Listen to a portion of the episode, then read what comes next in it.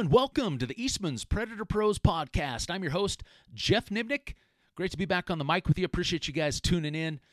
Got a little wolf killing episode for you guys this time. Uh, Going to be a little change of pace. Got Zach Owens on the show. Uh, Zach runs an Instagram handle called Beyond the Backcountry. Has a massive following. You probably have come across some of his stuff on there.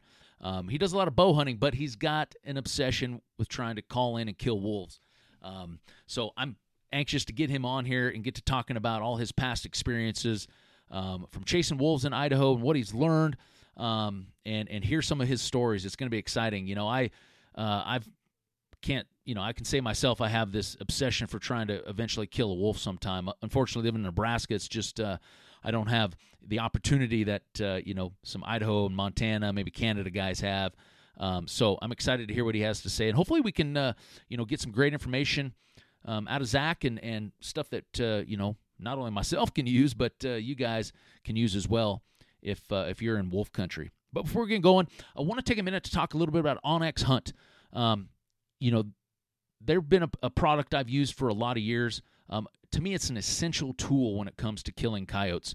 Uh, land access is massive. I mean, it's one of the most important pieces of the puzzle when it comes to, to coyote hunting and having successful coyote hunts uh, throughout the entire season. And you know, one of the tools I use to to line up more land and more land access is onX Hunt. Um, you know, not only does it show the private ground, it shows all the public access, and then when you're looking at the pu- the private access, it shows you landowner names and, and things like that. So, just a just a massively important tool to use when it comes to to lining up more ground and and to keep stands as fresh as possible throughout the season. So, if you're in the market, um, you can visit your app store on your phone, onX Hunt app, um, or if you want to check out, you know, see what they have to offer online, you can go to onxmaps.com. Well, Mr. Zach Owens, welcome to the podcast, man. Yeah, what's up, man? Thanks for having me. I've been excited about this one. Probably much like a lot of predator hunters, I kind of got a, a, little special place for wolves. Um, you know, I'm just unfortunate I don't live in a place where we can go hunt them. Um, but but you do, and I'm I'm curious to pick your brain today on you know you've had some success, you know a lot more success than some guys out there. So um, you recently killed a couple wolves just this season, right? Uh, just one so far. I, I thought you did. You kill yeah, one earlier? I, I, have been in on a couple kills. Yeah. Yeah. Yeah. I shot yeah. one in October. So. Yeah. Well, that's that's that's twice as many as I've ever been on. Yeah. So, so no, I'm curious to to hear all about this stuff, man. I'm sure everybody else is too. But before we get going, you know, I always like to, you know, obviously you have a background in predator hunting at some some point or some extent. Um, so I always like my guests to kind of everybody seems to have a different story. So give give us a little background on kind of maybe how you got started hunting predators. I'm assuming it probably started as coyotes and probably evolved into wolves. If I'm yeah. guessing right, yeah. Yeah, it, it, I'm I'm I'm I, I guess because of my dad, I'd be probably at this point considered like a OG coyote hunter. Um, I mean, I'm 32 and uh, I uh, the first coyote that I ever shot myself was 20 years ago. I was 12 years old. Um, so I mean, I've been hunting yeah, coyotes yeah. for a long time. in all reality, um, uh, my dad got me into it. He used to live in California, and he was a huge, uh, huge coyote caller, bobcat caller down there. He trapped. Um, he actually still traps for a living. Um, and uh, so you know, he'd always, you know, during his trap line, he'd be out, make a couple stands, and um, in California. And so, like, some of my earliest memories as a kid are are checking trap line, and then right after that was like me trying to be quiet, sitting next to my dad while we're coyote calling. yeah. So like it's I, I that's that's probably in all reality trapping and, and and predator hunting is like the form of hunting I have done the longest. Nice. I mean, my, my dad is still so OG. I remember as a little kid in, in his hunting room, him, him having a, a cassette tape, rabbit sounds. Oh yeah, yeah. That you could buy. Um, he probably still has them. And then, you know, I think they were Burnham brothers at the time. Uh, and so like, yeah, I used a Burnham brothers uh, hand call to call in my first coyote. So that's funny. I was digging through my garage the other day and I came across my parents actually had it. And when I left for high school, went to the Marine Corps, they had a whole bunch of crap at their house, you know. And it wasn't just a handful of years ago. They were moving moving houses and they found my old cassette tape predator caller, you know, big Mhm. Western Rivers. And it's, I had it in this Yep. big duck decoy bag, and all the pockets were filled with like 20 cassette tapes, you know. And uh, so I brought it home and showed my boys, and they were, their mind was just blown. You know, they couldn't believe like you hauled that big piece of junk around. That's hilarious. pretty, pretty crazy. And they weren't loud, like by any stretch of the imagination. yeah. Yeah. Like I remember him putting them in this. Yeah, his little recorder was like whatever it was that played them. Literally was like this big, and it was like I I could squeak with my voice probably just as loud.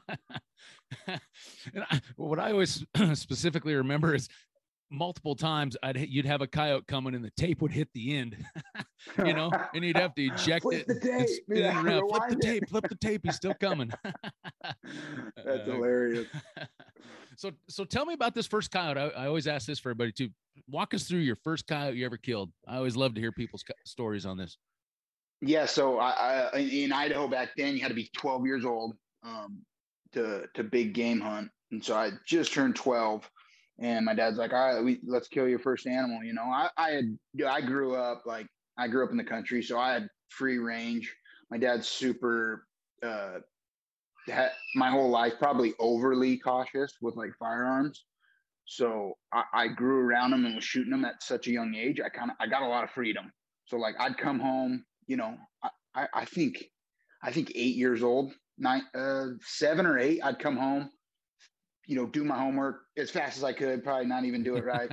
Fill my pockets full of 22 shells back when you could, you know, Yeah, yeah. and a single shot 22, and I'd go out and shoot rock chucks and rabbits and birds and whatever else I could find. Yeah, yeah. Um, so you know, finally shooting an animal bigger than a rock chuck or a rabbit. It, my dad was like, "All right, you ready?" And I remember it was an evening hunt, and we just ran. Back then, nobody coyote hunted, right? So Yeah, yeah. like we had so many spots right outside of town that just like if it was still like that, I could kill so many coyotes. I mean, you could, you could. I mean, half the time we'd sit down and lip squeak, and a coyote come running in, you know, Yeah, before yeah. we even started calling. And uh, so we went to this canyon rim. Uh, I grew up. Um, I live in Idaho, so there's the Snake River has a rim basically that runs like all the way around it, and it's a hot spot for coyotes. And uh, so we set up on the rim, and and yeah, I remember him him calling, and I, I don't I don't remember which. No, it kind of it popped up to our left, which we could we, we were expecting it coming from the right. There was a big bowl, and we could see much better. And uh, we were, you know, we weren't skyline, so we had to climb down a couple ledges. So we were like sitting on the cliff. You know, it's only like ten foot drop right there, Yeah, but yeah. we're like sitting there with our feet over the side. Uh, I forget what gun my dad had, but I had all we had at the time. I had a, a 1022 Ruger 1022 with a, the, you know, a 30 round uh, Banana banana, mag. Which, if you remember the 1022s back in the day, and the, and the anything over, like I think anything over the 10 rounder, you were lucky if it didn't jam Yeah, yeah. you know. And uh, so I remember sitting there and and and he's like, "One's coming to our left," and it was I don't know, probably forty yards, forty five yards, and my dad's like, "Get ready," you know, no scope on it, just open sights, and my dad's like, "I'll stop him." He's like, "Just shoot him in the shoulder," and uh, he just squeaked him, you know. He stopped and looked up, and I boom. He just dropped. I hit him in the spine. I hit him a little high. Yeah. And so he dropped and he's still moving, you know. So I'm trying to shoot him again. Well, I'm jammed after the Oh, first shot, and I'm my adrenaline's going. So my dad's like grabbing the gun, trying to get unjammed. Eventually, b- b- by the time I had another round in, Kyle was dead. Um, but I actually was just looking at the picture of it the other day, cracking up. I'm wearing like whatever warm clothes I had the time, which you know I think I had one of my dad's old like BDU camo coats and like some slick silver pants. Like I, I just it was I'm I'm wearing this goofy camo hat that's like six sizes too big. and I got my Burnham brothers calling me and I was like I I, I Yeah. remember I remember that. I actually had shot a coyote before that with a 30-30, just had, you know, just when we were out, I just shot one. So that was my first coyote that I shot, but first called in coyote. That was that was it. And uh, I remember just being like instantly hooked. I ended up I don't actually remember the first coyote that I called in by myself and shot, but I remember the first coyote I called in by myself. It was just right you know, I walked from my house like 500 yards. I live way out in the country and, and I ended up calling a coyote and he, he circled around me. I don't think I set up right, but I remember just like having to look behind me and seeing this coyote skirting me. And I, I, again, I had the 1022 and I think I dumped the mag at him. I probably didn't jam, but I didn't kill him. But I, that was the first coyote that I called in just by myself. And I mean, the adrenaline and like, I remember just sprinting home to tell my dad, like, I called in a coyote. So it's That's uh, impressive yeah, with the some of my- 1022, man. yeah, definitely not the ideal. I, I wonder, you know, what if you? I'm always curious. You know, I've never, I don't know if I've ever even shot a coyote with a 22. What do you, if you'd have put, you know, in that train you're on that rim of that river, if you'd have tucked it right like through the ribs and got him in double lung Yeah, right behind the shoulder. Yeah. you think you'd have found him? You think he'd have ran 100 yards? You think you'd still found him clear down, buried in the sage somewhere? Yeah, he probably ran 300 yard. You know, Yeah. it's coyote. Yeah, yeah. ah, coyotes are so. I feel like coyotes are so underappreciated for their toughness. You know, you're everybody's using these, you know, target bullets or the, you know, these these varmint bullets that just explode. So you're Yeah. so. I mean, so many coyotes are just dropping when you hit them, but it's like you shoot a coyote bad. Eh, I mean, it is crazy how far a coyote will go Oh, with three yeah. legs. Like it is crazy. yeah, it's. I always tell people, man, if you if you're on blood and you and you look for a 100 yards and you haven't found that coyote, I mean, your odds at that point are like way low that you're ever. Oh, dude, I've tracked. I, I've had to reshoot coyotes that I tracked for like a mile before. Just like stayed after them. You know, found them in a culvert Yeah, yeah. or in an irrigation pipe. It blows your mind how small a coyote can. What kind of you know irrigation pipe a coyote will crawl down in. It's like a coyote, you know, a big game animal. You know, they always say, "Hey, back out," and they just kind of naturally want to lay up. It's like a coyote just like gets kicked into overdrive when they're wounded. They just don't stop. They just go, go, go, unless they finally get sick, so sick that they can't. You know, yeah, they don't stop. It's crazy. Yeah, the first coyote I shot with my bow, I actually still, and I'm a bow hunter, right? And I, like that's what I do. And I still have never killed or recovered a coyote I shot with my bow. And I mean, I actually went on a spree of just coyote calling with my bow, and it was I was the most frustrating thing by myself trying to shoot a coyote with a bow by yourself with no decoy dog, with no setup being great. Like I, Yeah. I, I remember after like the 15th coyote I called in and saw me draw or just ducked my arrow or something. I was like, all right, I'm done doing trying this. but uh I uh I snuck in on we were I was deer hunting with my dad once and I happened to just look down off, off that canyon rim and uh I happened to I saw something move and I pulled out my binoculars. It was a coyote's ears. It was sitting behind this bush. And uh, I told my dad, I'm like, I'm gonna go try to stalk in on that coyote and shoot it. And I always tell people it's it's a lot easier to stalk a predator. And and and I, this is with bears, wolves, mountain lions. I've just noticed like that you know it's a predator, so it's like it's not used to being hunted. Yep. is what Yeah, it seems like. So it's a it's a different type of you know that coyote never once turned its head. It just looked down the, mountain the whole time. You know, it would scan, but it was just looking down the whole time. I ended up getting to like 10 yards of this thing. I don't know how I got that close. And and I had to shoot through the bush and I shot through the bush and I think I just center punched him like through the middle of the body. And I tracked him for this little pin drop. So I'm like, I'm finding this thing and I never found it. Have you ever? Uh, did you ever see that Verminator Bowmania video that Rick Paulette put out? Did you ever watch that one back in like the early 2000s? Uh-uh. Did you even know about that? So Rick's been on the No. podcast quite a bit. You know, they actually filmed a pret down in Kansas shooting bobcats and coyotes with bows, and it took them three years. Awesome. Took them three years to get enough kills to even have one, you know, video and DVD. Yeah. But he talks Unless a lot about. the Unless coyote- you're Tim Wells. yeah, oh yeah, for sure. Dude's. Wild. I know. but he was saying, you know, and this is back in, you know, these are bows that they had probably mid 90, late 90s bows. So they weren't crazy Big fast like they are yeah. today. But he said a lot of times at 20 yards, they'd have a coyote in broadside coming in and they would let the let the arrow go and the coyote would do a complete 180, like to run to get out of there. And the arrow would actually hit it on the opposite side of where it was standing because they were so fast. I mean, Oh, I've, I've had them dodge my arrows. I mean, antelope. I, I've shot antelope on the opposite side of the body. It's Uh. it- yeah, and a coyote's so quick. It's just like like Tim Wells, like watching him shoot coyotes with a bow. because you know the guy's making 40 yard sprinting coyote shots and hitting him right behind the shoulder. It's Yeah. like it is wild. Yeah, my boys were watching one of his YouTube videos the other day, and he was down in Mexico. I think he shot a quad. He shot a quad I with his bow. it. Did you see that It one? in, it's insane. It is insane. me as a me as a gun hunter, I'm like, damn, I'm gonna go there with a gun. Heck, I might get like six on a stand, you know? Literally. Oh, he called in. I couldn't believe how many cows he was calling. Oh yeah, it Just was coyote nuts. after and they were coming in in packs too. yeah, yeah, that was a crazy video.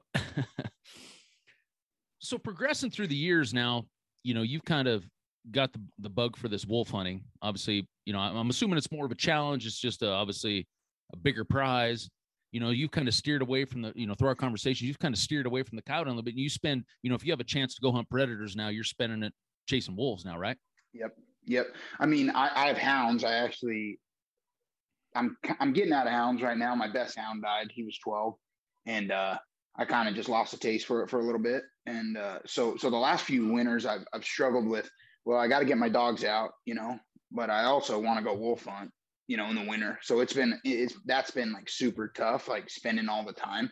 But back before I before I had hounds, I still had a couple hounds, but before I was really hound hunting a lot, I uh I don't even remember what year 2010 or 9 or 8 or 7 or something like that is when when you were able to hunt wolves in Idaho. Mhm. And I think it was I think it was a couple years into the season, maybe 2 years into the season, I was like, you know what? I want to I want to shoot a I want to shoot a wolf. Like that's like my no I went to like number 1 on my list. And I went into this knowing absolutely nothing about wolf hunting. I couldn't ask somebody, you know, wolf is so much different. Like, like I kind of told you before off air, you can, there's any other species, right? You can, you can YouTube, you can Google, you can go on a forum, you can ask your buddy, Hey, how do I call in an elk?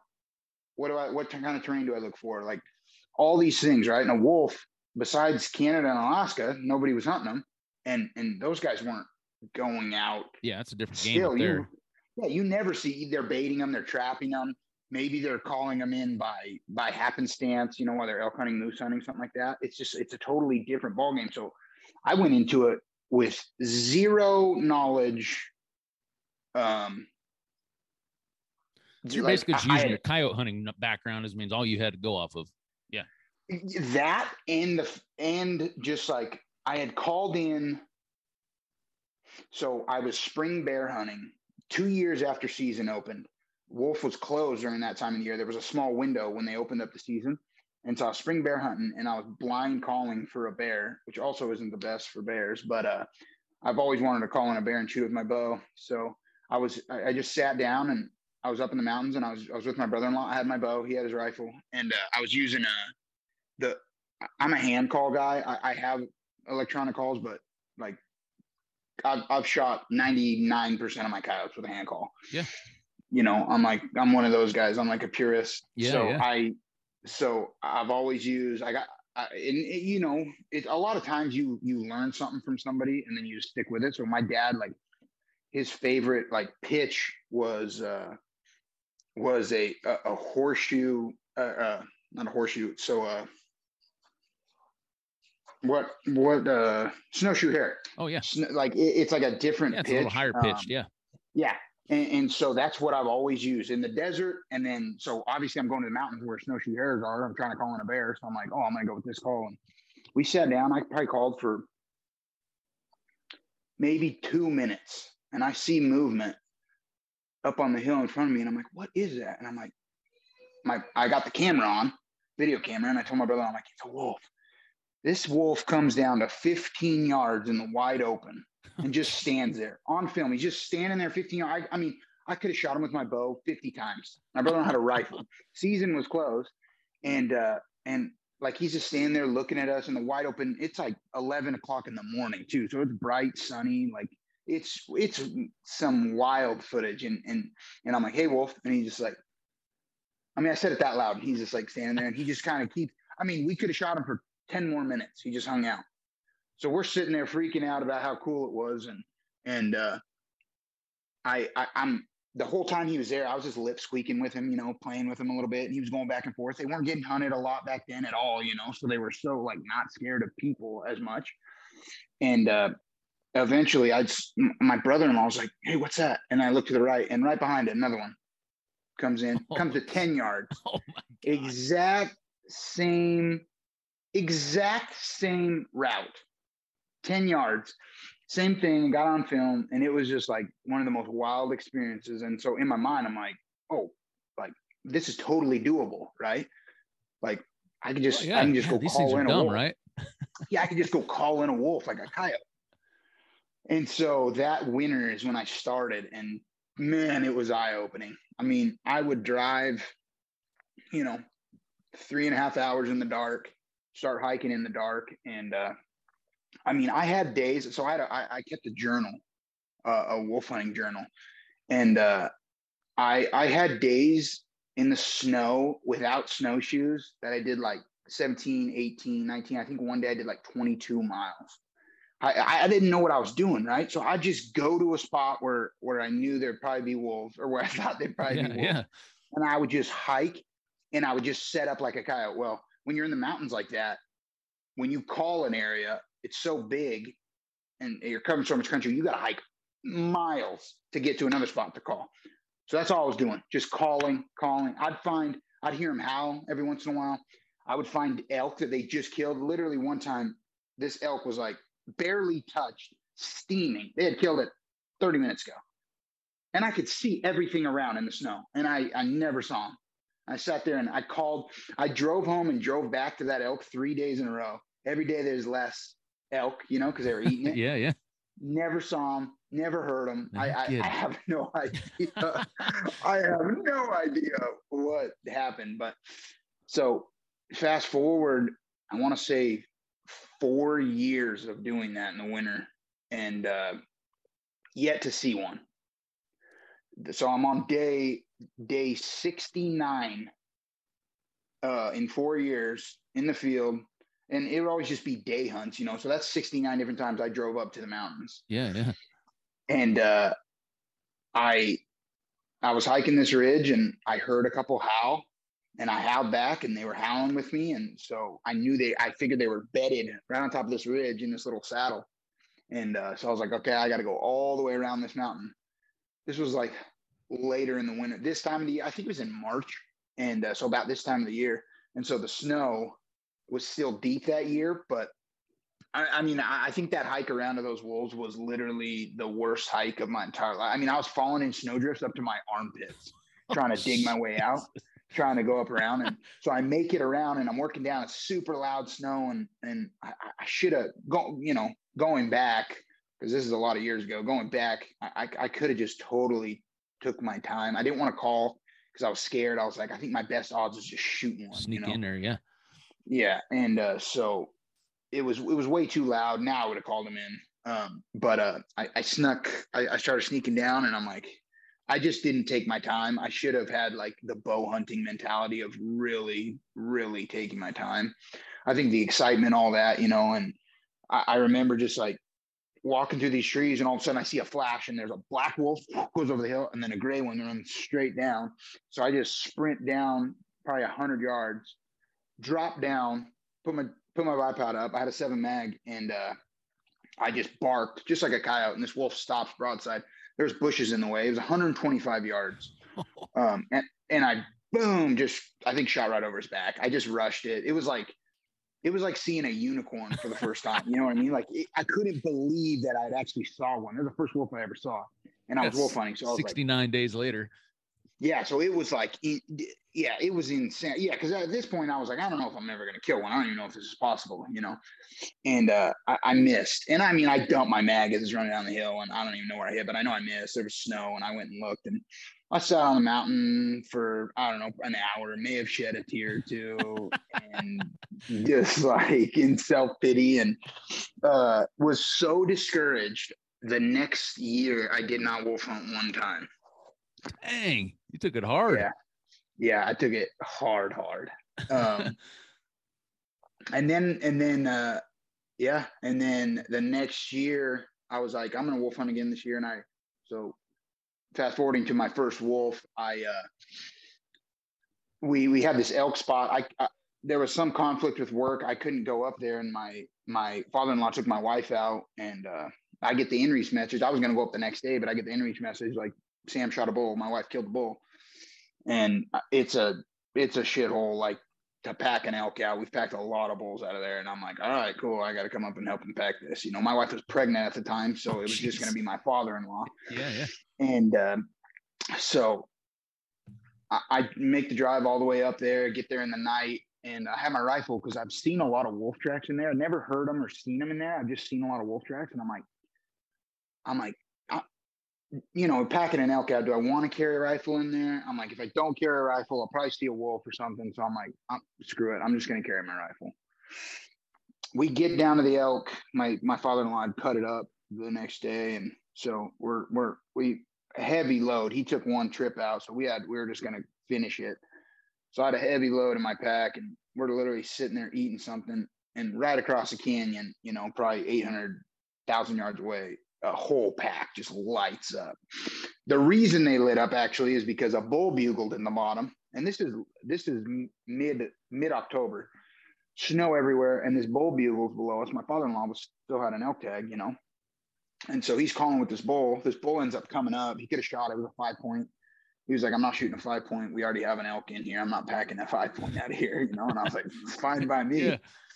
And so uh, that that bull just like just kept popping off, and all of a sudden this whole pack just lights up across the canyon. And uh, I can um, I convinced my father-in-law to also carry his rifle, so we both had guns. And so I start howling with them, and boom, they're just talking, talking, talking back and forth. And I'm creeping my way. We're in a huge burn. Their side has some timber, but there's burn patches. It's snow, burn trees, snow. Really hard to see a wolf. Oh yeah, not, like real hard, since they're all gray and black and yeah, you know. yeah. So I finally make it down there, and I see a black one. My range was 350, and we're on such a steep slope. I'm trying to get set up some way to shoot and I cannot get set up. like you just could not get steady. I finally find this log that's high and I get my tripod on. I'm like, oh, perfect. My bipod. And I'm like, all right. And he kind of disappears and I keep howling and there, and then I keep seeing flashes of him. And this one kind of comes down and he stops and I had it ranged and my scope dialed and I'm like, all right, 350, boom, I shoot him and I hear like, you know, I lose it in the recoil. I'm shooting a six five by 300 Weatherby. And uh, which is a really really fast round and so when i say i dialed at 350 even even my gun sighted my gun was sighted in at like 200 so i'm basically two clicks you yeah, know a couple clicks yeah uh, yeah literally and uh, I, I i lost him in the recoil but i heard him you know bark so i know i hit him and uh, i dialed my scope back down just back to 200 and i happened to see him running straight downhill so i knew i hit him and I I just I was like 300 and I just let him. And if you, it, it's funny, you probably know this. If you've shot a lot of coyotes in your life, which because I used to shoot a lot of coyotes, and uh, I'm notorious for missing the broadside shot perfectly at 100 yards and then hitting them, getting them running on a dead run. That's like yeah. my that's like my mo. and uh, so I've killed a lot of a lot of tiny little coyotes at a dead sprint, and uh, so I feel pretty comfortable, you know, shooting fast and swinging my gun and leading coyotes and stuff. And yeah, I ended up rolling him on a second shot at 300 on a dead run. Oh, and geez. I was just like, just like screamed so loud. My father-in-law was like, he was over to the right trying to find a shooting lane. And he's like, you kill him? I was like, I got him. And uh, so I start, we're like talking, talking. Well, the wolves start howling again. And uh, so I start howling with them how how I'm like, let's get set up. Maybe they'll come back in. And uh, you know, after probably 30 minutes, all of a sudden, we see one coming down the hill, and he's just set up on my gun because I knew my gun was ready to go. You know, and and this this gun come or this wolf comes in, and it's it's standing probably 30 yards from the wolf I just shot, and uh, it beds down. Oh man! And there's this log laying there, and it beds right behind it. So you literally can see this much of his back, and its head and neck and, and it's still not a perfect rest, you know, it's as good as we could get. And so I dialed, it was right, it was right at like 320 or something. I dialed my scope perfect. And I'm just like, I'm like, all right, man, I told my father, I'm like, you get one too. That'd be so cool. You know, if we both shoot our first wolf and double up. And he's trying to get set up. We moved like six times trying to get set up. This wolf hadn't moved.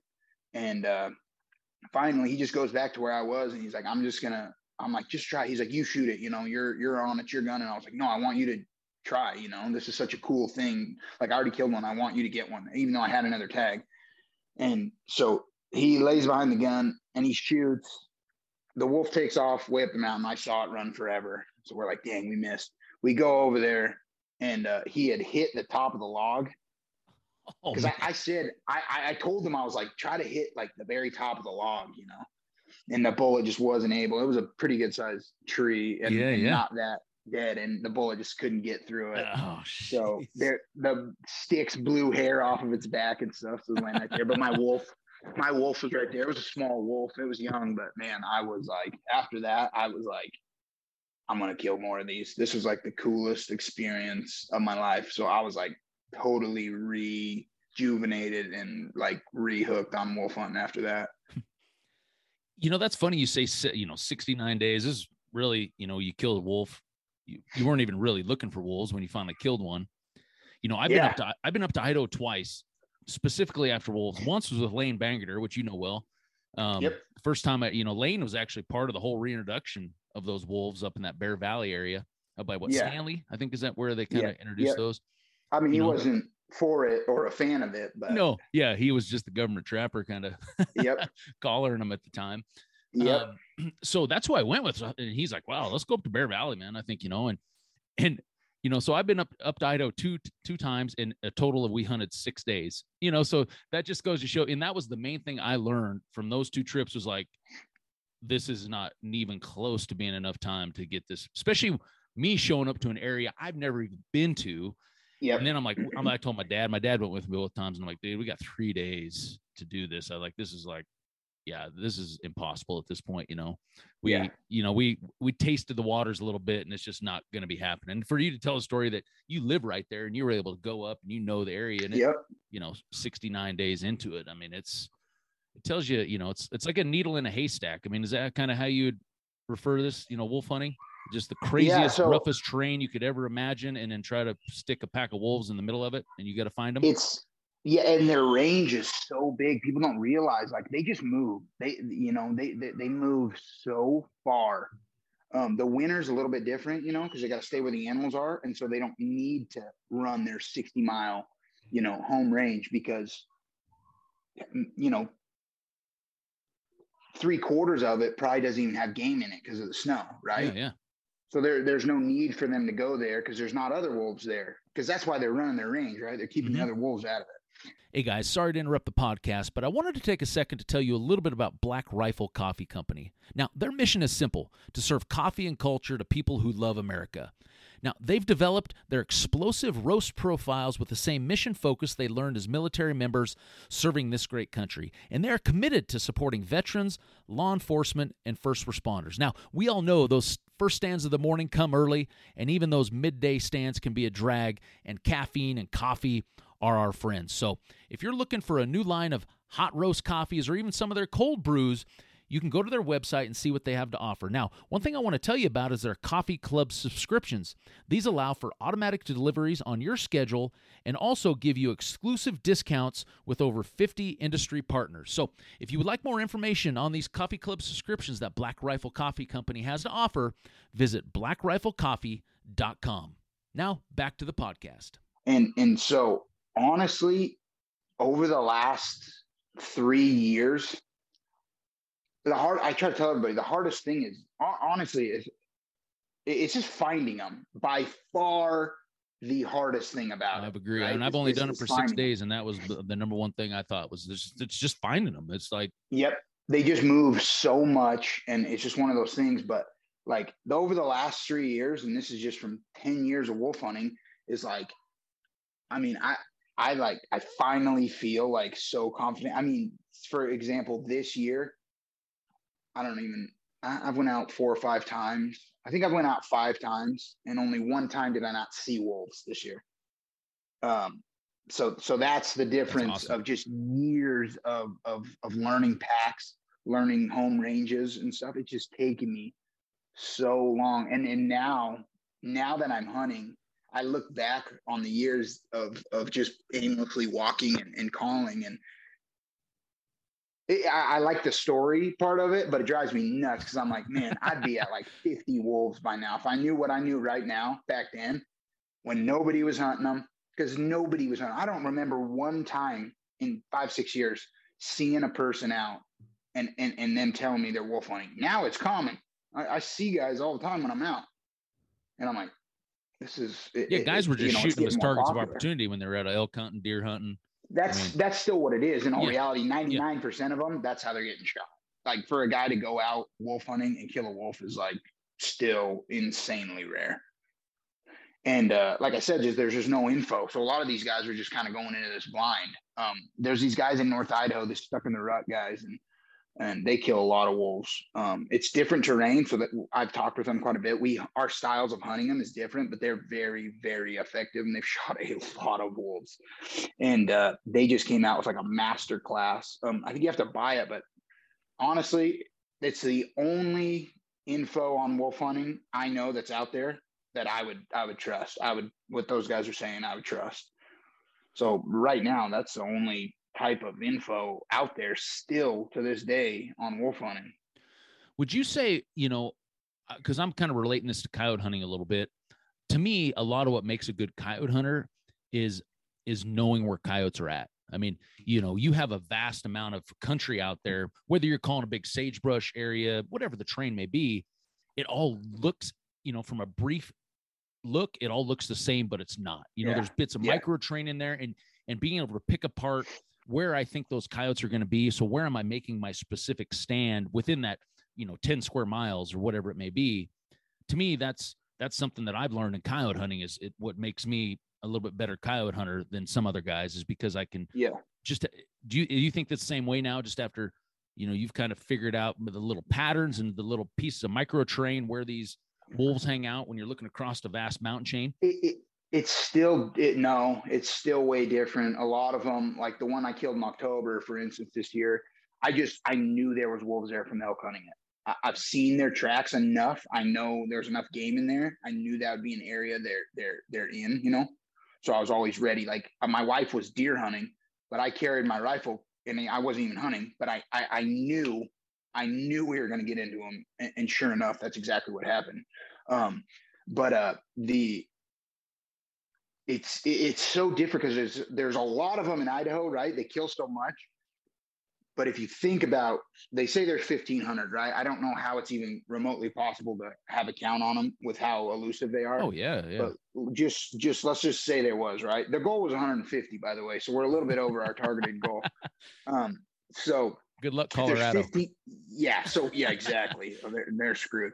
So 1,500 wolves in the whole state of Idaho. You've been to Idaho. Idaho is some of the rugged, oh man, yeah. rugged, nasty, steep country, remote, like on planet Earth.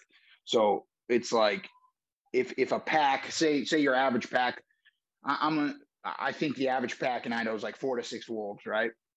So if they have a 60 mile radius, you're trying to find four to six wolves you know, every once in a while a single or a double will come through, but but basically you're trying to find that in a 60 mile radius in some of the nastiest, steepest country on planet Earth. So it, it's not just like I can't just look at an area. I can look at a huge area and, and know where the where the feed is, the deer and elk, and also know that wolves always travel. They love ridge tops, you know. Yeah, yeah. And so I I can, you know, I can narrow it down there. Like the odds of this huge valley floor, they're not going to be down there. They're going to be on the sides of it, on the tops. That's about still as far as you can narrow it. It's not like I can look at a place and be like, oh, I can go up that canyon calling a wolf. Like they're so they move so much. It's so hard to like.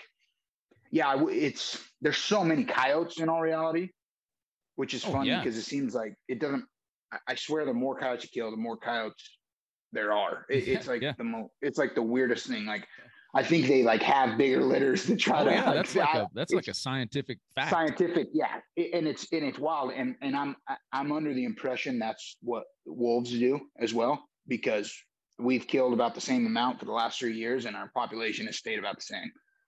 Um, so and these these packs I'm hunting, I've hunted these some of these same packs for six years, and you know I'll kill a wolf out of there, or somebody will kill a wolf out of there, and and uh, you know it'll be the same size the next year. It'll be five or six wolves for the last six years, and I've shot wolves out of there, and I know other people who've shot wolves out of that pack, and uh, it, it's it's like it's never ending. It's it's like a it's it's wild, man. There's like no, it, you know, and, and coyotes is different, right? I, I know, you know, well, used to be. I knew I could go, like you said, like I, I knew there were some farmers the fields, spot, so I know right? they yeah. can mouse. You know, I know they mouse in those fields. There's plenty of stage. There's still jacks back when there was jackrabbits. I was like, you know, I can call this, I can call this fence line, and there's going to be a coyote somewhere. And and and wolves are it's actually the more I think about it, the more it, it, it's it's a lot different. It's a lot different. Yeah, the, yeah. The, I think the main thing though for me, like calling them, because there's a lot of guys. I know a guy, a couple guys who are are pretty successful, and they just spot and stalk them. And so for calling them, that's what I can relate to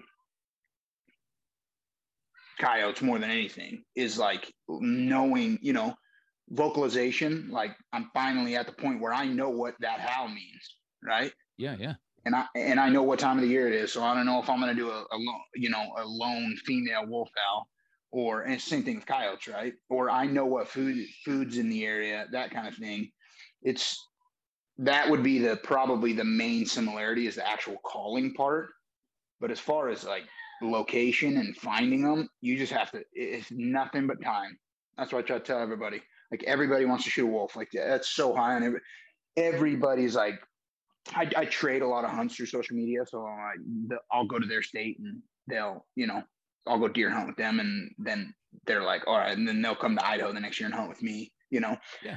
And, uh, everybody's like, oh, I want to shoot a wolf. And I'm like, well, how many weeks do you have? Can you come up for three weeks? Yeah. Because I could probably put you on some. um, so it's like it's so it's such a it's time. I tell everybody, I'm like, you want to kill a wolf, like get lucky, um, be ready. Like last year, for instance, I'm so obsessed with wolf hunting now. And and all I do for any big game animal is bow hunt, right? And I'm so obsessed with wolf hunting. My my early season August deer hunt for four or five days. Five or six. I was at five or six days. I carried a rifle with my pet, my my pack gear and my bow every day. I was like, why the did I carry this? You know, I'm like, this is so heavy. I should not have this. I'm already counting my, you know, I, am counting my weight in my pack. Yeah, I'm, yeah. you know, I'm bivy hunting, and then I throw a 10 pound rifle on there. And I'm like, this is stupid. I ended up calling two wolves in and almost got a shot on them. So it's like I would have never had an opportunity if I didn't carry that. But like that's how obsessed I am. I'm willing to just carry that extra weight just to kill a wolf now because oh, yes. it's just it's so rare and it's such a it's such a weird like I'm still yeah I, personally myself I've only killed four, but I, I've like it's such a different. I've shot a lot of deer, a lot of elk, a lot of bear, mountain lions, antelope, whatever, and it's still like, and that's shooting with a bow, and there's still no comparison when I when I kill a wolf. It's like the most insane. So with you, adrenaline with, rush with you saying, you know, you kind of go after these same packs and you're kind of these same packs from the same area. Have, do, is there a specific wolf you've seen for, you know, because obviously wolves are colored different than coyotes, so you can yeah. maybe you can maybe pick Very. out a specific wool. Is there one that you've seen now for a couple years and you're like, man, that's the one I want to try to get? Dude, my dream wolf. I, I hunted him for I saw him for five years, and uh, he was like, I remember when I first saw this this pack's tracks I, I, I, you know, all wolf. If you've seen a wolf track, they just they're all feet. Like yep. they're just wild feet. How big their feet are. And I remember see, driving down the road and I, fresh snow, and I see this pack of wolf tracks, and I'm like, oh, I get out, and I see this wolf that dude, it looks fake. I mean, this thing still to this face? day, still to this day, like a dinner plate track. Like I, I could, and I followed it because I'm like, oh, is it melted out? And it was not. Like and I remember just being like, oh my gosh, like this is wild. Well, later that year, I saw their tracks a few more times and I kept seeing his track and I ended up seeing them. and I saw this wolf. I'm, I'm, they're all bedded on this ridge about a mile away, and I'm looking at them, and I see this wolf, and I'm like, "That's him." And it was like he dwarfed these other wolves, and I mean, he was the coolest. Co- he was so I think he probably started out as a black wolf, but he was so I think he was so old and gray that he turned into like this blue color. He was like this blue white, like looked fake. Like it, like there was another black one in the pack, and they looked like completely opposite, you know. And so five years I saw him on and off. Never, I didn't really know how to call him in. I didn't know how to get close. There was so deep of snow, and those feet, you know, they just they they float. Snowshoes almost. Yeah, and and I'm on snowshoes in this. You know, I'm on snowshoes in in this powder, sinking two feet still in snowshoes, and I'm climbing a mountain like this. So it's like I I can't even, you know, I, I can't tell you how many times I, I saw them and was like, I can't even make a play at them. And uh, so, long story short, a couple years ago, um, he disappeared. He wasn't in the pack anymore. I'm like, dang, somebody killed him or he died of old age or something. And then uh, I think two years ago, the uh, an outfitter up there had ended up shooting him, and they had never seen a wolf like that. They have it like mounted in their lodge because he's like had no teeth left, I guess, and he was gigantic, just an old ancient. And that was like, if I knew what I knew right now when I was hunting him, I for sure would have killed him because there was nobody wolf hunting back then in this area, like nobody. And uh, man, that was like because I, I, want one to full body mount. I've been waiting for the perfect wolf, you know. Yeah, yeah. And uh, so like I learned now, like October, November, like a coyote, it's like their their their hide is so perfect right then. And uh, because I think later in the winter, I'm under the impression later in the winter, I don't know if this is true. This is just what I assume is like from laying down so much in that frozen snow or running through that frozen snow, it like pulls all their longer guard hairs out. So they're still thick later in like January, February, but it's not like it is like October, November when they get that first perfect like winter coat. And yeah, so I know like coyotes, you know, they call, you know, coyotes get rubbed later in the season on yep. their on their back yep. hips usually, and that's because yeah, the coyotes laying in the snow, the body heat melts the snow a little bit, the long hairs refreeze into the snow, out. and then they stand up, and it just keeps doing that, you know, multiple times a day yeah, for a so month. Then that is then that is out. what's happening with wolves. And there's yeah. no, you know, where the wolves are, they ain't getting out of snow ever. No, They're no. deep snow. So it's uh so like yeah, I'm waiting for that just giant male in like that October, November, you know, frame to get full body mounted. But yeah, they, you, they, did they ever did that outfitter? Did they ever say what that that big one weighed? That old one? No, no? I never found out. No, I can't. I can't. I've, got, I've gotten two of mine out whole, like purposely packed them out. One actually died. I shot him and he ran a long way before I had to shoot him again, and he uh, he died like 45 yards from a four wheeler trail, oh, which is awesome. So I got to get in that hole. But then the other one that I shot that same year, I uh, I packed it out whole because I wanted to weigh it. Like I'm a big predator hunter, right? So coyotes, bears, uh, mountain lions, nothing gets. I don't care if you deer and elk hunt and you think people exaggerate on the size of a deer and elk. Nothing compares to coyotes, wolves, bears, and mountain lions of the drastic over exaggeration of how big they are. Oh you know? yeah, yeah. you know, you know how many people have shot fifty pound coyotes. Like, oh yeah, oh yeah. It's, like so. I'm like I'm not. So yeah, you hear these I, stories of 150 pound wolves. Yeah, you know. Yeah, and that's absolutely pound. not true. Yeah, yeah, and it, yeah, people think they're 200 pounds. Like they look so big, but it's all hair. So like the my biggest one was was 95 or 90 95 that uh, a black one, and then the the other one I shot that year was 92, and I packed him out. I just threw him in my pack and packed him out swinging, and it was brutal. But I got him all the way out just to weigh him. I'm gonna. I started carrying a scale, so I don't have to do that. But because uh, that's what I used to do with bears and mountain lions, I, I carried a scale because I'm like I want to get. I want to know for myself. Plus, I would like to be able to tell people, like yeah, instead of just guessing. Yes, yeah. Yes, because they get oh, you know, there's so many 200 pound mountain lions shot and so many 400 pound bears. And I was like, nope, yep. I've weighed a lot of bears and that bear didn't weigh 400 pounds. You know, Lane t- told me a story, you know, when he was trapping the, when those wolves started first repopulating after they reintroduced them because I asked him the same question. I'm like, I hear all these stories, and he's like, the biggest one he ever trapped. He said it was a big black one, and he had to, he when he collared him, he had to wham, you Yeah. know, and do all that stuff that the state wanted or feds wanted, whatever it was. Uh, and he said the biggest one he ever trapped was 118 pounds, and he said it was the biggest wolf he'd ever been around. Oh, And it was I can't 118. like, so yeah, you hear these stories, these 150 and this and that. And I'm like. "Wow," you know, Yeah, and it's like I think the Idaho record in the books, like Fish and Game, like confirmed, is like so. I'm sure it was trapped and collared or something like that, or shot from a plane or something. I think it was like 124 or something like that. And and it, it, it's funny what a little bit of weight, how much in in a dog. Coyotes are, are a perfect example. You know, it, a 10 pound difference in a coyote is you know a 30 pound coyote compared to a 40 pound coyote there's like no comparison when you Yeah, see yeah. a 40 pound coyote you're like oh my gosh. Yeah, this thing could him. kill an elk. Big, you know yeah. yeah literally. And uh and so yeah it's that's that'll probably never go away of people exaggerating. Like people i know that have shot them they'll show me a picture. I'm like man that's a big one. They're like yeah yeah it was this big. And i'm like oh you weighed it? They're like no. I'm like okay. I'm just guessing. i'm like all right. So what uh you know nowadays you know what what's your go-to caliber for shooting these wolves i mean do you do you have a Uh, specific gun you set up for wolves that that you use I, I did. I, I I built. So I built an AR-10 in 6.5 Creedmoor. Um, reason being is because a couple of the wolves that I shot, if I would have had a semi-auto, I, I, I could have shot two, three, four wolves.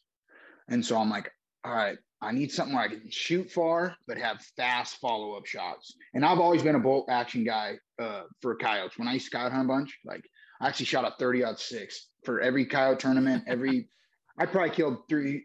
I don't even know how many coyotes I shot this 30 aught six, but it was insane. you weren't shooting the accelerators were you you remember those No, they, No? they oh, absolutely. Yeah. They, no, you you'd shoot one perfect, and the next one would be two feet Yeah, yeah. high right.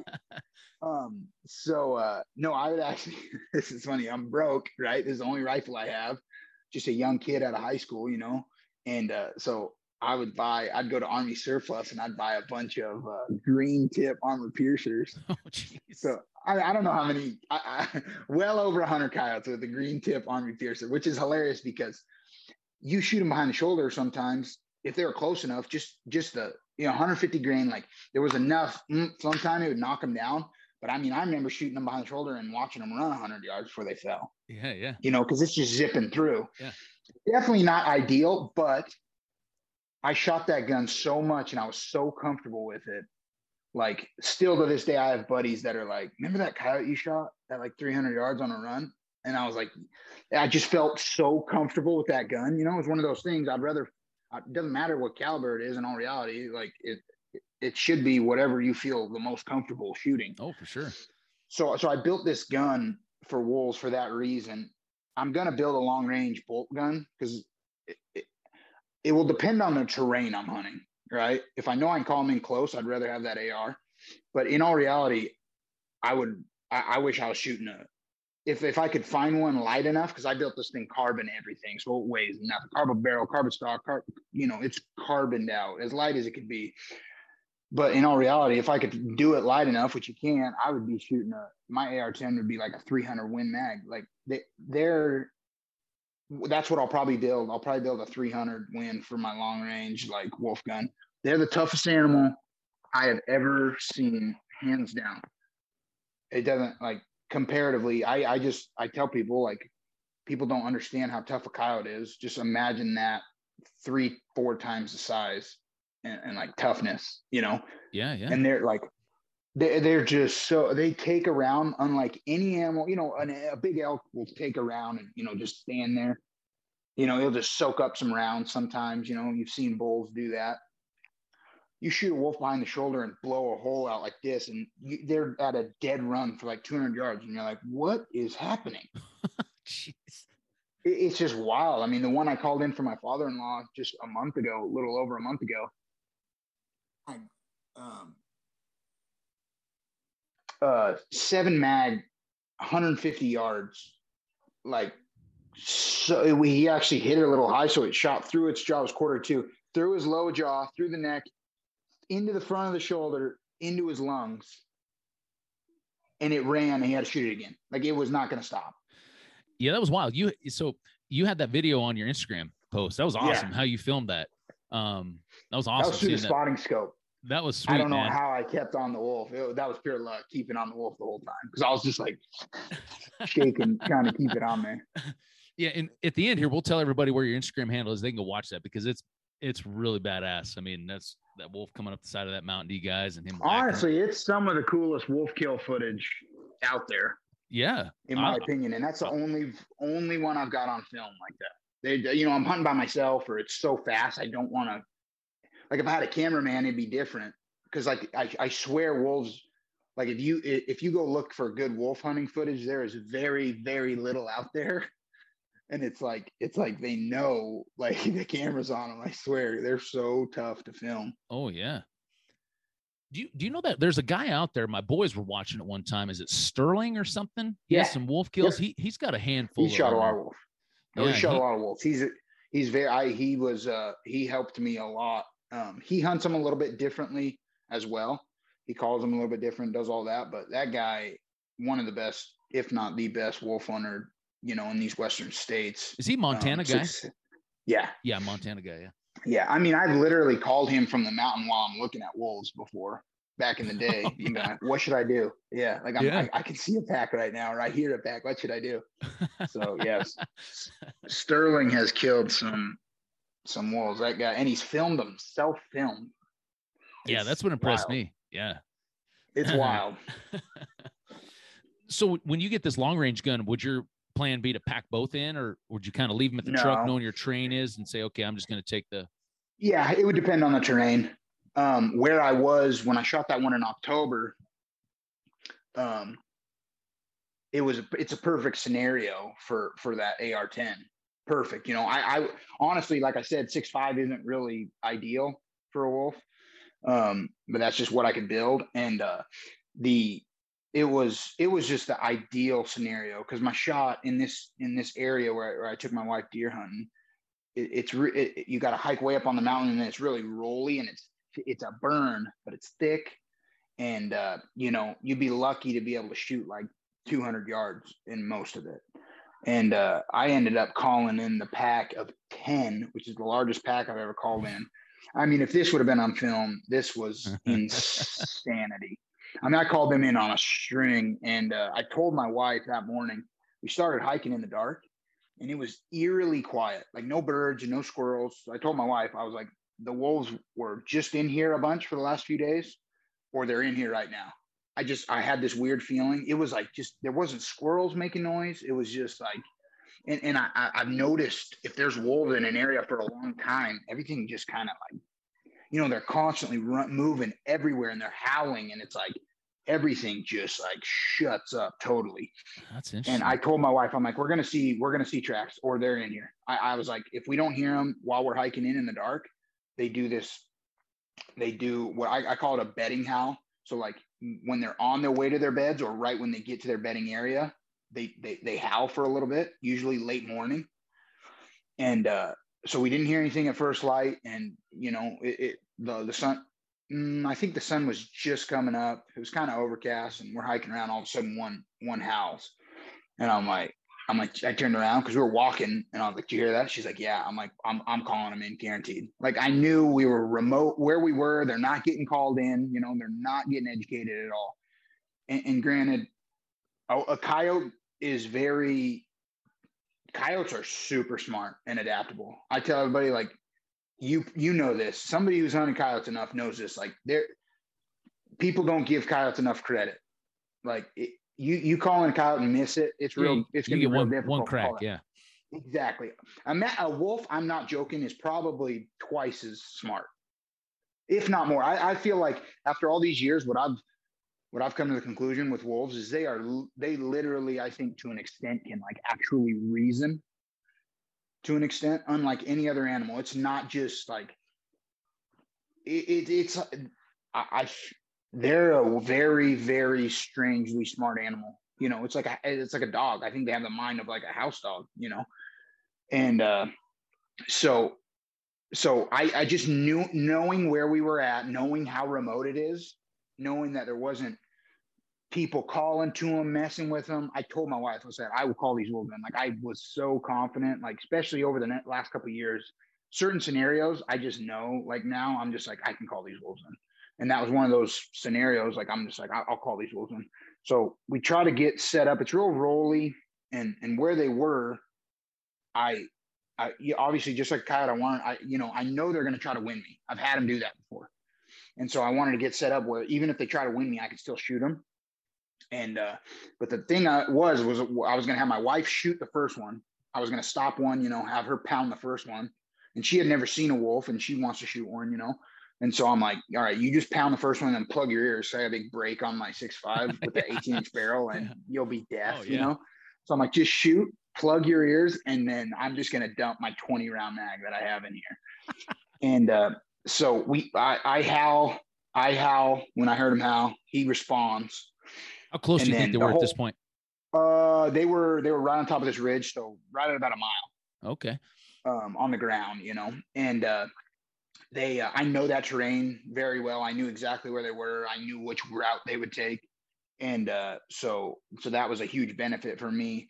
Well, we are on this little rise, and we got set up almost to the top of it, but there wasn't anything to, to put on our back on the rise, so we had to drop down five yards from the top to have this big. So you weren't skylined, right? Yeah. Get up against. No, because my back would have been oh. fine, really, for the skyline. It was just like I, I was I was going to be fully exposed out there on oh, that gotcha. hill, and so we had to get in front of this tree and so I have her on my left because I knew if they they winded us, they were going to go that way a little bit.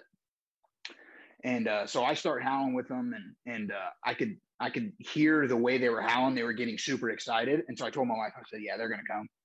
And uh, all of a sudden, they just boom, shut up. And I told my wife, they are coming right now. Yeah, yeah, like, they're coming. Guaranteed, they are running in right now. Like I'm like, just get ready.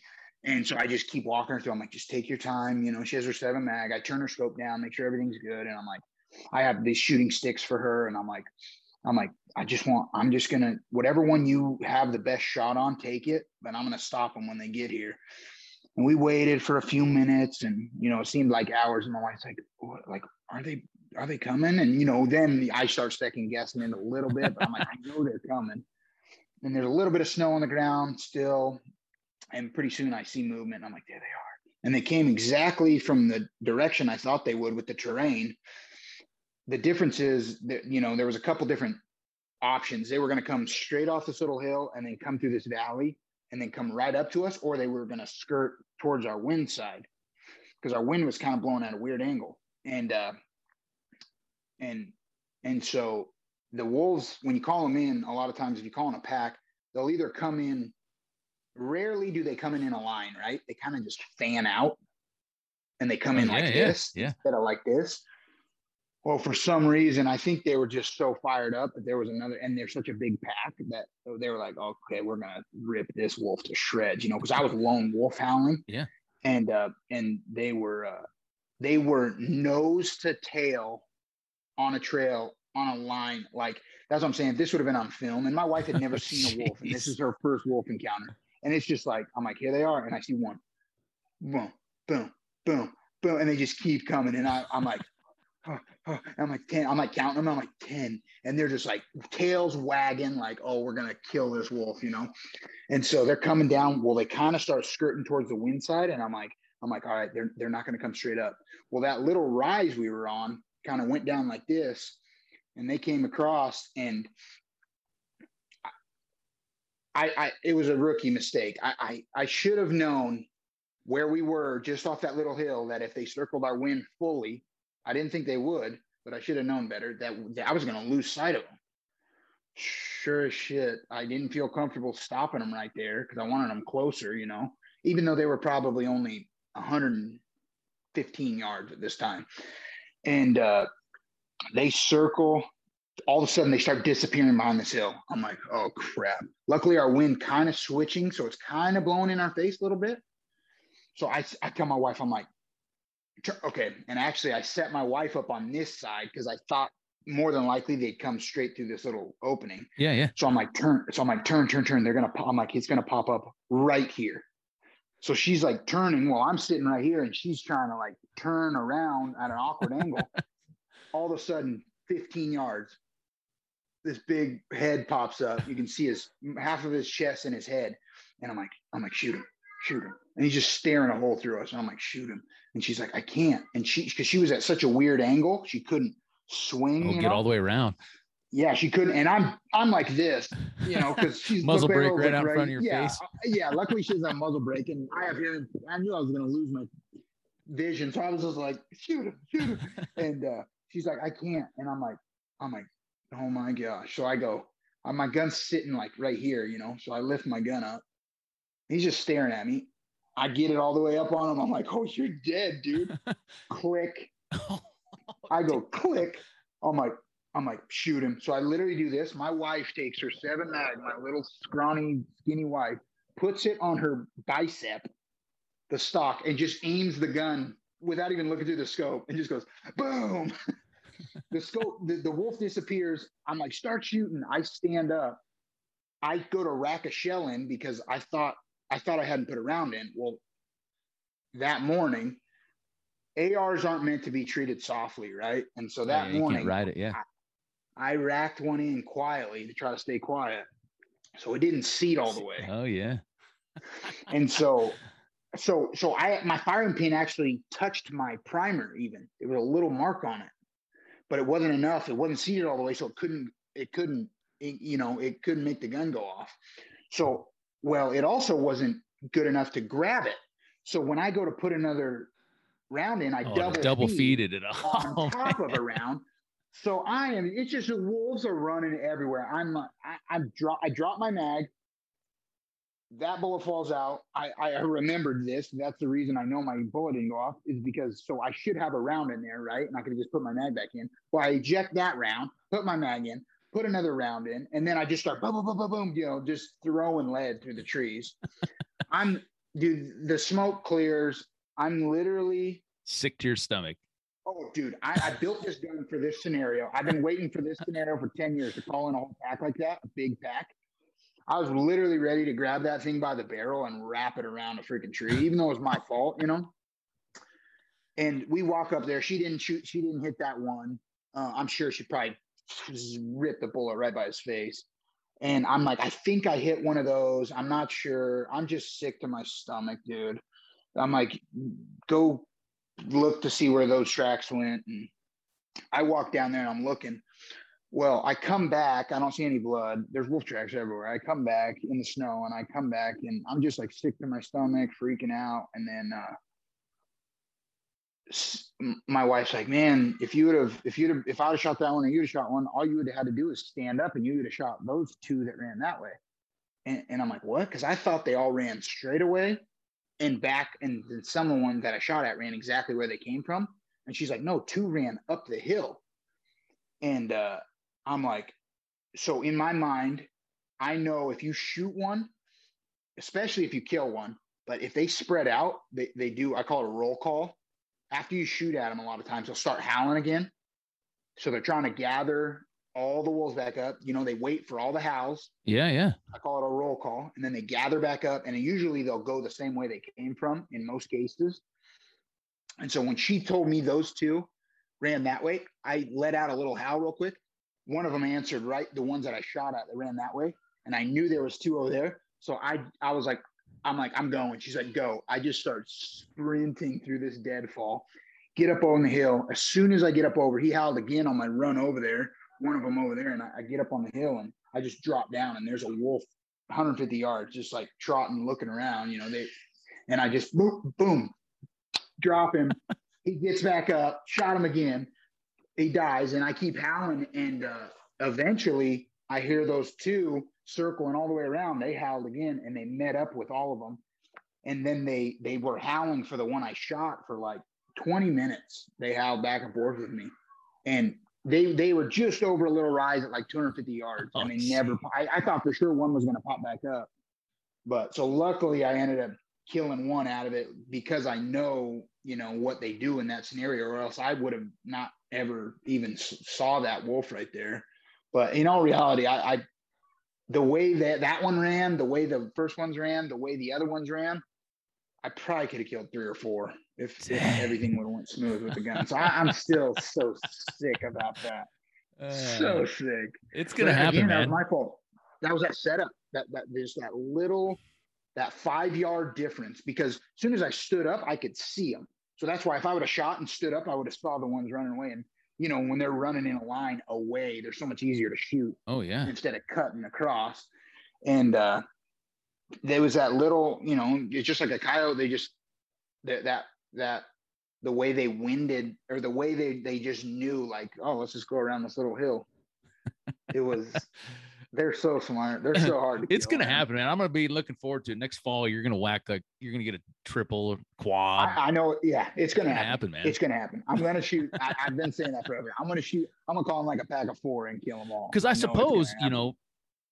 I'm suppose you're running suppressed now. Are you running suppressed on any of those guns? No, no, I, am on it right now. Yeah, so I, I, I, will say, be. I, can only imagine if you get a pack in like that close and you start shooting suppressed, they oh, probably don't even know what's going on those guys, those those stuck in the rut guys, um, he killed four, and he was suppressed, and you could only see hundred yards to a little cut in the road, and they just kept coming out suppressed, and he shot That's four on. I saw that post on on Instagram. He had four of them laying there. He says, "I got my first quad and wolves," and I remember yep. reading that uh, earlier this fall. And he told me he was like, "No way it would have happened without suppressed." When I was talking to him, he's like, "I would have killed one probably." Yeah. So I yeah I got I gotta shoot suppress for wolves like that's the final thing that I need but yeah man they're uh I'm I'm hooked I, I you know I bow hunt everything and I'm obsessed with bow hunting but all I want to do is is uh wolf hunt now. So the last thing I'm curious about what what is it I know what a typical day of coyote hunting looks like for me and most guys. I mean, what's if you specifically specifically were going out after wolves tomorrow? What would your day look like, start to finish? Yeah, I'm so I'm actually going out Friday, but uh oh, nice. the uh the it's you got to locate them. You got to see them or hear them or find f- fresh fresh sign. And when I mean fresh sign, I mean it can't be day old sign. They could be 30 miles away. Like it's got to be like hours old and they still could be a long long ways off. Um, but it's you got to try to locate them some way. You got to have them howling, which so you're leaving your house. What? Well, you most of your drives getting up in the mountains, hour, two hours, kind of deal. Yeah, I'm actually. I'll actually be night hunting them on Friday. Oh, that's nice. legal now. Oh, that's right. I, I, did hear about I that. My, yeah, I got. Yeah. I finally got my permit for that. So uh, uh, I was. I went out two weeks ago and did it, and we were on the wolves, and they were just too far away. And I think they had an elk kill because they didn't move for like six hours. They held with me, like a mile away. Um, but uh, but now, especially where I'm hunting right now, it's getting it's getting pressured a little bit. Those wolves are getting pressured. Um, my father-in-law shot that one um, out of that pack, but now they're getting they're getting pressured. I I actually know a couple other guys who are in there, which is it stinks because man, for years I had that place to myself and that oh, pack to myself. But uh, but now I think I think at at night I think it's like coyotes. I think they're going to be. I don't know because I haven't done it enough, but I, you know, two weeks ago it was confirmed to me that they're way more vocal in the middle of the night, way more vocal. Like even, and I know they're getting pressured, and they're still super vocal. I just like kind of And I do not think, yep, and I do not think they will howl right now. I don't think that pack will howl in the daylight at all with the pressure. Nice. So walk, so, so walk me through it. Back when you were when you day hunt them, I'm just curious. I want people to know kind of yeah. the amount of work and amount of miles. So walk yeah. me through a, a, typical day hunt from start to finish? Yeah, so either either either I'm on a snowmobile or my father-in-law has a side by side with tracks. So a, a, lot of times, you know, may, hopefully I'll find brand new fresh tracks. I'm covering ground that way, um, and then trying to hear them, you know, just on their own, just letting them howl on their own in the morning, like at first light, uh, kind of, or like uh-huh. you talked about, or yep. heading into their bedding areas a little bit later. Yeah, they'll do that bedding howl or that first light howl, or then if I'm hiking too, it's the same thing again, they move so much. Hiking, I killed a wolf doing that, but it's it's and now my father-in-law, we actually hiked in for that. No, we we we heard them and then we went in after them. But so I shot one where I just hiked in, assuming they were going to be close. And same thing, waited to hear them, or try to glass them up. And I've actually glassed them up quite a few times. If you know, they always bed on the ridge tops. So you can really focus your your glassing. You know, it's a lot easier to glass than you think because you're focusing on those ridge tops. You don't have to look down low. You don't have to look on the side of the mountain. You know, they're traveling those ridge Yeah, yeah. tops or they're bedding on those ridge tops. So similar to big so game. I mean, you're are, are you setting up for when you're glassing? Is it just stopping for a quick five minute glassing, or are you sitting there for maybe an hour? Yeah, it just scanning? depends on the terrain, but a lot of it, I mean, you got a wolf is very camouflaged when they're not moving and they're bedded there, like very. So you you gotta you gotta pick it apart. And that's what you're assuming during the day when you're hunting them during the day. Just like a coyote, a lot of times, so that whole most vast part of the daytime, they're laid up Yeah. somewhere. Yep, I think if they're not getting pressured or, or it's super remote, I think they'd be a lot. They'll they, what I, I I see them a lot more active later in the day, especially if it's not hot. You know, if it's cool, um, they'll stay a lot more active. You know, eleven noon. Um, but uh, yeah, if they're if if it's if it's not as remote or it's or it's getting pressured, then yeah, it's like big game. Then they're bed they're they're they're leaving the low stuff early and getting up and heading towards our beds. Nice, nice. So, but you just like you're just you're. I mean, you're hiking no matter what. Either even if you're driving up on a glassing point and glassing from there, like you know, when you find them, you're usually and it's it's winter hiking, so it's not fun in the snow. So you're. I, I mean, I put on a lot of miles for wolves. Not for the faint of heart, that's for sure. No, I mean, I literally, I, I'm specifically, I was going to shoot at that gray one. Um, I, I glassed them all in their beds once with my father-in-law and uh, and a buddy, and uh, I drove around the hill while they stayed in glass. I was going to sneak up. It probably only been a 200 yard shot of them in their beds. If I got to the top of this hill, I, I forgot my snowshoes, and the way the powder was and how deep it was, because they're almost at the top of the mountain. I made it. I think I made it almost 300 yards, which was about a quarter of the way where I needed to go in like 45 minutes. Dripping sweat. I mean, I was working my tail off. And then I literally had to stop and turn back. I'm like, I can't, this isn't effective. It's going to take me, like, if I shot one, it'd have taken me seven hours of hiking if I could physically do it just to get down to them and then hike back up. Jeez. Yeah, snowshoes. snowshoes would have changed a lot of that. I probably would have. Honestly, I would have killed that big gray one if I had snowshoes, and I forgot them at home. So. that's wild. well, man, that was great, dude. Uh, That was some awesome stories. I love the stories more than anything. You know, I think people Yeah. will too. You know, wolf, like you said, I've, I have this fascination with wolves as a predator hunter. They're the, I mean, they're the top. It's the top of the food chain. Yep. You know, and Yep. it's just a, a fascinating, fascinating thing. So if anybody wants to follow along, you know, obviously you have a big following on Instagram and and whatnot. You post all your unfiltered uh, wolf hunting content. Um, Yeah. Was at at Beyond the Backcountry. What it is? Yeah, beyond Instagram? the backcountry. Yeah, Yep. Beyond the Backcountry. Yeah, and so I, and then I worked for uh I work for an optics company, Riton Optics, so out of Arizona. I'm the brand manager for them. So Nice. go be sure to check them out. So Heck yeah, man. Heck yeah. Well, man, I appreciate you being on the podcast. Uh, we'll have to we'll have to do this again next year. I want to hear when I see on your Instagram page that you kill a whole pack of them one of these times. it, it's happening. I, You, got to come back on because happen. I want to I want to hear the story on on that for sure. It's gonna happen this fall. I'm gonna go back in. I'm gonna go back in out, out of that after that big pack of ten. Um, I think I'll I'll I'll get back on them this year at some point, and uh, it's gonna happen. But yeah, hopefully, hopefully I hopefully I kill one this weekend. So Heck yeah. Well, I'm curious to see how that thermal thing goes. I think it's a huge. It kind of changed the game for a while with the with the coyote hunting in a lot of areas. for sure, You know, I mean, it's kind of getting to the point now. Everybody's kind of doing it. Um, Yep, and know, now now they they made that legal, you know, in Idaho, and unfortunately, we it, it, stops at the end of March.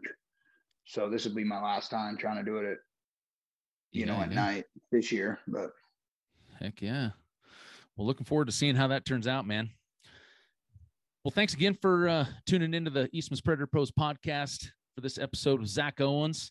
I want to thank Lucky Duck Predator Calls, Swagger Bipods, Six Hour Optics, onX Hunt, Kryptek, Hornady, Black Rifle Coffee Company, and of course, Eastman's for putting this all together. Be sure and check out eastmans.com for everything that they got going on. So until next time, thanks for listening. We'll catch you right here on Eastman's Predator Pros podcast.